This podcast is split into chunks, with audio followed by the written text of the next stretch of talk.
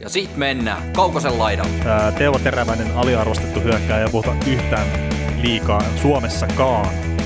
Pelitapa, se iloinen hyökkäyspeli, semmoinen niin raikas lätkä, niin se kukoistaa. Ja... Tämä on Kaukosen laidalla NHL Podcast, joten otetaan seuraavaksi Askiin ohjelman juontajat Veli Kaukonen ja Niko Oksanen. No niin, ja lähdetään kausiennakoita vyöryttää läpi nyt sitten tässä, vaikka meillä ei mitään hajua, milloin NHL:ää pelataan, mutta siltikin, millä fiiliksillä Niko lähtee kausiennakoita nyt käymään läpi tässä? No siinä se, ihan samalla fiiliksellä kuin sinäkin, että vaikea tavalla lähteä puhumaan mitään, kun ei koskaan tiedä, koska tämä kausi tulee alkamaan, mutta on tietysti aina kun kausiennakoita ruvetaan painoon, niin kyllä se kausi todennäköisesti vähän lähempänä on, mitä se tästä... Jos ajatellaan niin päiviä taaksepäin. Niin, no toivotaan, että se kausi alkaa sieltä, että jotain ikäviä huhuja siitäkin, ettei välttämättä olisi alkamassakaan, mutta katsotaan nyt. Mutta hei, ei sen isoimmin mennä tohon kertaan, me käydään joukkue kerrallaan nämä läpi. Ja ensimmäinen joukkue, mikä nyt käydään läpi, niin on Carolina Hurricanes. Ja tämä nyt on yksi NHL:n parhaimpia joukkueita ollut tässä runkosarjassa jo pari vuotta. Niin miten sä Niko näet Carolina Hurricanesin, että onko siellä edelleenkin ne samat kysymysmerkit kuin aikaisempinakin vuosina, eli lähinnä maalivahtipeli? Mikä tulee itselle mieleen? No joo, pitkälti, että tuo jengi todisti viime kaudella kuuluvansa kärkeen mun papereissa, ja siellä on tosi vahva puolustus yhtä herralla huonottamatta, ja maalivahtipelit on kysymystä, mutta niin kuin se pelitapa, se iloinen hyökkäyspeli, semmoinen niin kuin raikas lätkä, niin se kukoistaa, ja kyllä mä uskon, että jengillä voisi olla ihan ne on ollut konferenssifinaaleista rungovaansa kerran, mutta sitä voisi sanoa, että olisi sinne asti mahdollisuus. Mutta en mä tätä ihan Stanley Cup-konterina silti pidä vielä, että tämä tarvii jotain lisää. Mutta hyvänä runkosarjan joukkueena ja sellaisena, kun käytännössä voi voittaa ottelusarjassa kenet vaan. Semmoisena joukkueena pidän kyllä. Joo, no siis toihan nyt on selkeä tosiaan, että puolustus, niin mä heittäisin top 3 NHL:ssä. Ja hyökkäys, mä oon silleen nyt ruvennut miettiä sitä, että okei, siellä on Sebastian Aho ja Andrei Svetshnikov älyttömän hyviä hyökkäjiä, joo. Teo Teräväinen aliarvostettu hyökkääjä, ei puhuta yhtään liikaa Suomessakaan, ei puhuta Teräväisestä, mutta niin entäs ton kolmikon ulkopuolella? Onko siellä riittävää syvyyttä sitten oikeasti? Joo, no siinä tulee vähän se Karolainan tyylinen mikkihirjoitsasto sitten sen jälkeen, että se, no siellä on kasvamassa hyviä senttereitä mutta se joukkue niin kuin, kyllä tämä on aika profiloitunut tuommoiseksi Teuvo Teräväisen näköiseksi jengiksi, toisaalta jos joukkue pelaisi 12 Teuvo Teräväistä tai 11 Teräväistä ja Aho, niin se olisi todella hyvä joukkue, ei siinä mitään, mutta se just, että täytyy tavallaan muistaa, että toi osaltaan nuori jengi ja näin, että ehkä sinne syvyys 3-4-kenttää voisi kaivata jotain, mutta onko se sitten Karolainen näköinen enää sen jälkeen? Niin siis pelaaja vai joukkue? Niin kuin joukkue, koska ne on nyt kesällä hankkinut esimerkiksi Jesper Fastin, tai NHL:n kesällä. No Jesper Fastihan sopii tähän joukkueeseen oikein hyvin. Samaa mieltä. Ja sitten just niin kuin Ryan Dzingel, Warren Foegele, Brock McGinn, tämmöisiä kavereita, Jordan Martinook, niin nämä just tämmöisiä Karolainen näköisiä pelaajia, en mä niinku tiedä, tarviiko ne tavallaan syvyyskentät yhtään sen kokeneempia tai yhtään sen niinku röyhkeämpiä tai tällaisia pelaajia, että no nykyään NHL:ssä 28-vuotias on veteraani. Niin, ja siis eihän tuolla oikein tilaakaan sitten hankkia ketään lisää, mutta nyt kun rupesin tästä hyökkäistä keskustelemaan ja sitten tuli mieleen Mikael Kralund. Niin saattaisi mennä tuossa kakkosketjun laitahyökkäjänä aika kivasti. Ihan varmasti. Ja toisi semmoista tiettyä romuluisuutta tuonkin jengiin. Se on tyhmä sanoa Kralundista romuluisuutta, mutta hänhän on erittäin hyvä alivoimapelaaja esimerkiksi. Niin kyllä. Ja just se, mä pidän Kralundia älykkäänä pelaajana, niin, tai jos miettii sitä pelitapaa ja Sebastian Ahoa ja tämmöistä, niin se voisi olla aika hyväkin kompo, mutta siis en hetkeäkään usko, että Kralundi Karolaina nyt päätyy. Mutta kyllä mä niinku, silleen jos miettii hyökkäystä, niin no, okei, ensinnäkin Trocheckin pitää pelaa parempi kausi kuin mikä oli viime kausi. Mä en sano, että ne pudotuspelit oli huonot häneltä, mitä hän pelasi Karolainassa, mutta pitää päästä sinne Panthersin vuosien hyvälle tasolle, niin se on semmoinen iso juttu Karolainalle. Ja... Joo, täytyisi olla kirjaimellinen kakkosentteri, että Jonas Taal on kirjaimellinen kolmosentteri. Niin, ja se olisi iso juttu tuolle joukkueelle sitten.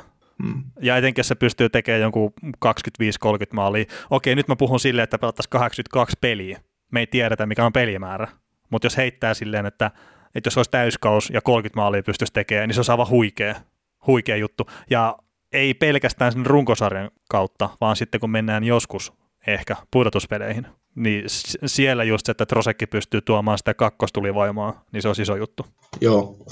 Tämä joukkue on sillä hyvässä tilanteessa, että Trosekilla on vuosisopimus tämän kauden jälkeen jäljellä ja Staalilla on 2 vuotta. Staalikaan ei ole mikään ikäloppu vielä, 32 tällä hetkellä, niin sitten kun miettii, että se on Martinen kanssa Morgan Geeky tulossa keskikaistalle ja muitakin kavereita, niin kyllä tämä joukko on sillä ihan hyvässä, hyvin rakennettu tällä hetkellä. Että siinä on uusiutumisvaraa ja jos esimerkiksi kaikki menee Trosekin kohdalla päin persettä, niin sitä ei tarvitse suojata expansion draftissa ja se voi antaa vaikka Seattle tai kaupata kesällä johonkin muualle. Ja sitten on tietenkin toinen iso juttu, niin miten Svetshnikov, että häneltä nähtiin hienoa kasvutarinaa viime kaudella. Miten nyt sitten, kun tullaan 3. kauteen? No en mä epäilisi yhtään. En mä epäilekään sitä, mutta että pystyykö nousee 40 maalin tekijäksi? Heittomerkeissä. Se olisi iso juttu tuolle joukkueelle ja silloin skillset nousta siihen. Joo, samaa mieltä. Et ehdottomasti odotan sitä, että nousee näistä nuorista pelaajista 1 parhaista maalintekijöistä. Ei välttämättä se terävimpään kärkeen, mutta kuitenkin todella hyväksi. Et saattaa ehkä voittaa 1 roketin uransa aikana tai jotain tämmöistä, mutta en pidä semmoisena ehkä, että joka kaasu olisi mukana siinä kisassa tällä hetkellä. Joo, siis varmaan kun NHL on mennyt vähän siihen, että joka kausi siinä on muutama kaveri, joka breikkaa kunnolla. Ihan siis huippupelaajista, niin kuin ne on sitä lähellä sitä 50 maalin rajaa, plus 45 ehkä. Niin Svetshnikov on varmaan semmoinen hyvä 35-45 maalin tekijä NHL-uransa ajan. Siis sinne väliin koko ajan, ja sitten joskus voi tulla se tykkikausi, kun nasahtaa kaikki sisään ja laukusprosentti on 18 tyyliin. Joo, vähän siis sama, että hyvällä kaudella just se 50 saattaa mennä rikki, mutta en näe semmoista Ovechkin-maista tasasta 50 maali tykittäjää. Vaatimaton. Miten tuo puolustus? No mä kysyin ensin sulta semmoisen kysymyksen, että kun Dougie Hamiltonilla alkaa ufa-kausi sopimuksesta, niin jatkaisitko Hamiltonia? Ihan sama, mitä kaudella tapahtuu. Jatkasin. Jos olisi mahdollisuutta pitää silleen järkevään hintaan, että sanotaan, että ei lähde tuplapalkkaansa, niin pitäisin. Kertaa. No Slavin, kun tämä on itse asiassa vähän hankalaa sille, että Slavinia pidetään varmaan tuon joukkueen parhaana puolustajana, ne onkin sitä eittämättä puolustussuuntaan, mutta se mitä Dougie Hamilton tuo sitten hyökkäyssuuntaan, niin mä veikkaan, että se on jopa tärkeämpää tuolle joukkueelle kuin mitä toi Slavin kautta Slavin tekee sitten puolustuksellisesti. Niin, no, mä vähän mietin, että jos ajatellaan tätä puolustusta, Hamilton 27, Slavin 26, Skei 26, no Gardineri nyt on 30 ja se voisi äkkiä ulostaa tuosta joukkueesta, mutta sitten just Brett Pesce 26, Ada Fleury 24, niin tällä hetkellä Hamilton on kovapalkkaisen puolustaja tässä jengissä, se on 27-vuotias ja Hamilton tuskin suostuu jatkosopimusneuvotteluissa alle 6 vuoteen, niin siinä on samanikäisiä pakkeja, just Slavin, Skei ja Brett Pesce, ja Brett Pesce on esimerkiksi just laadukas, mun mielestä tosi laadukas raitin puolin kiekollinen puolustaja, pystyy pelaamaan, no all-around, hyvä all-around puolustaja. Sopimusta 3 vuotta tämän kauden jälkeen jäljellä, sama kuin Slavinilla on 4 vuotta. Siinä mun mielestä se olisi se tulevaisuuden ykköspari, eli kyllä mä Hamiltonia kanssa jatkaisin, mutta se vaatisi Gardinerin ulostuksen ja se vaatisi sen, että se olisi 3 vuotta vaan sopimuksessa, koska tässä on nyt niin monta hyvää puolustajaa parhaassa iässä, ja näin niin kuin hajota tätä palkkakattotilannetta mihinkä suuntaan. Nämä on niin kuin hyvähintaisia kavereita, että ehdoin tahdoin mä en Hamiltonin itse pistäisi kiinni. Mutta jos se 3 vuotta, 8 miljoonan kausi ja sillä, että Gardiner lähtee mäkeen, niin ok, kyllä. Niin onko se 8 miljoonaa sulle sitten tavallaan se raja? No kyllä mä sitten se on se 7-8. En mä lähti, ei toi niin hyvä puolustaa mun paperissa. Okei, tämä on tietenkin tästä mennään edistyneisiin tilasta ihan muuta, mutta että niiden puitteissa Hamiltoni oli yksi parhaista puolustusta viime kaudella. Mm. Et toki ikävä loukkaantuminen vähän pilas kautta, mutta et sitten kun suhteuttaa sen siihen pelimäärään, niin oli tosiaan ihan siellä top 3 tasolla jopa muistaakseni. Että. Joo, mutta toki tässä joukkueessa kaikki on siellä. Että. Hetkinen, että eikö se ollutkaan se paras? Ei, mutta siis se just tässä joukkueessa niin kaikki saadaan tosi hyvältä näyttämään just näissä, mutta se että tuohonkin tilastoon, me ollaan puhuttu aina pelaajien palkoista ja pelaajien palkkojen eroista ja miten niitä pelaajia arvostetaan, niin Dougie Hamilton on tavallaan tavallaan se on, se ansaitsee sen 7-8 miljoonan palkan, mutta kun hänen ikänsä huomioiden, niin hän kuitenkin haluaa sen plus 6 vuotta, hän haluaa tehdä nyt ne eläkerahat, niin nykyisessä Carolinan tilanteessa mä ehkä satsaisin enemmän sit sinne hyökkäykseen. Joo. Jättäisin Hamiltonin sainaamatta, jos ei se sitten suostu semmoiseen 3 vuoden stinttiin, että silloin olisi sitten samalla kaudella niin kuin Kane ja Pesci ja Hamiltonin sopparit esimerkiksi loppumassa. Mutta toisaalta jos ne pääsee Gardinerista eroon, niin eihän sitten Hamiltonin palkkaa tavallaan 4 miljoonaa, jos se sainaa 8. Joo, no viimeinen sitten tähän joukkueeseen liittyen, kun tämä divisioonajako on vähän auki, on huhuttu, että ei mennä niillä orkkisdivisioonilla, että just esimerkiksi Karolana pelaisi Metropolian divisioonassa normaalisti, niin nyt sitten ehkä pelaisikin itäisessä divisioonassa, mutta nämä on kaikki vielä huhujen asteella. Niin näet sä, että tuo olisi Karolainalle sitten hyvä kauppa tavallaan, että ei olisi kivenkovassa Metropolian divisioonassa, vaan että olisi sitten itäisessä divisioonassa, no, missä on Boston Bruins ehkä ainoa oikea haastaja. En mä tiedä, onko sillä loppupeleissä merkitystä. Että... Niin siis pudotuspelijoukkoina mä näen tämän selkeästi. Niin, joka tapauksessa en mä tiedä, koska runkosarjassa on tarkoitus kerätä se 100 pistettä ja olla siellä pudotuspelijoukkuiden mukana. Sitten sen jälkeen voittaa 4 ottelusarjaa, niin en mä tiedä. Ei sillä totta kai niin kotiedut ja muut merkittäjä, mutta tämä joukkue voi siitä huolimatta olla kotiedullinen joukkue, vaikka pelaisi Metropolitilissa tai missä ei ikinä pelaakaan. Ei sillä mun mielestä tällä joukkueella merkitystä. Ja. Onko Karolana vielä siinä tilanteessa, että nyt kun on ollut muutama hyvä runkosarja, yhdet oikeasti hyvät pudotuspelit alla, että nyt pitäisi ruveta niin kuin jotenkin lunastaa itsensä vielä enemmän? Vai onko Karolana sille siinä tilanteessa, että okei, jos tämä kausi menee jotenkin penkin alle tai tulee ekalla kierroksella exitti pudotuspeleissä, niin se on vielä ihan hyväksyttävää? Vähän siinä vedenjakajalla kyllä. Kun mä just silleen Toronto jos peilaa, niin Toronto jos nyt ei mene pitkälle pudotuspeleissä tai vähintään toiselle kierrokselle, niin siellä halutaan kaikille kenkää. Mä en Karolainaa näe samassa tilanteessa vielä. Siinä on se katsontatapa joukkueisiin, että jotenkin sitä Torontoa katsotaan kriittisimmin silmin, mitä Karolainaa. Että, on totta kai, mutta sitten eihän tuolla samanlaista tähtiloistoa myöskään. Karolainassa. Niin, tai siis sanotaan näin, että se sen vahvuus on väärillä pelipaikoilla sille niin sanotusti. Että kun siellä ei ole Auston Matthewsia, ei ole John Tavarsia jne, vaan siellä on sitten timanttisen kovia puolustajia.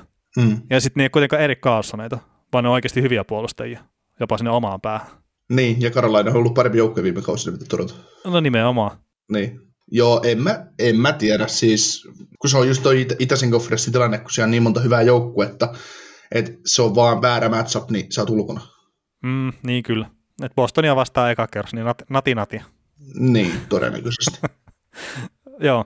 No, mutta ei välttämättä enää tällä tulevalla kaudella, mutta viime kausin osoitti sen, että jos Carolina pyyhälsi Rangersista ylitti, niin sitten tuli Boston ja näytti, että hei, lopettakaa nyt se leijuminen. Niin, siinä on tosiaan, että 2 vähän eri tason joukkuetta, Rangers ja Carolina, ja sitten on vielä Boston. Niin. Että just se, mikä on ihan täysin eliitin ero ja sitten oikein niin hyvä joukkueen ero. Niin kyllähän tämä on, niin kuin, jos puhutaan NHL eliittijoukkueesta, niin kyllä Carolina kuuluu kakkoskoriin sitten heti. Mutta se kakkoskorikin voi tarkoittaa silti sitä, että sä voit olla konferenssifinaaleissa tai sä voit olla jopa Stanley Cup-finaaleissa, ei sitä kukaan suuta estä. Mutta sä voit olla kaikkeen ykkös-, kakkos-, kolmoskierroksella, mutta sä et ole silti ehkä se contender. Niin ja sitten kun Carolinassa on kuitenkin sitä kasvunvaraa, että Martin Nekas, Andrei Svetshnikov, niin Trocheck jos palailee vanhoille päivän tasoille, niin siellä on paljon semmoista kasvunvaraa ja sitten se voi olla oikeasti se contender-joukkue. Niin ja mieti, tämä tuleva kausi, Dzingel, Brock McGinn, Martinook, Drew Shore, hyökkäyksistä Uffia, Foegele ja Svetsnikov, RFAt, molemmat maalivahdit on Uffia, sitten on just tosiaan Hamilton on Ufa, niin nyt on mahdollisuus, jos koetaan, että ja sitten on vielä tulossa se expansion drafti, sitten sulla on Niederreiter, Trosekki, vuosisopimus jäljellä.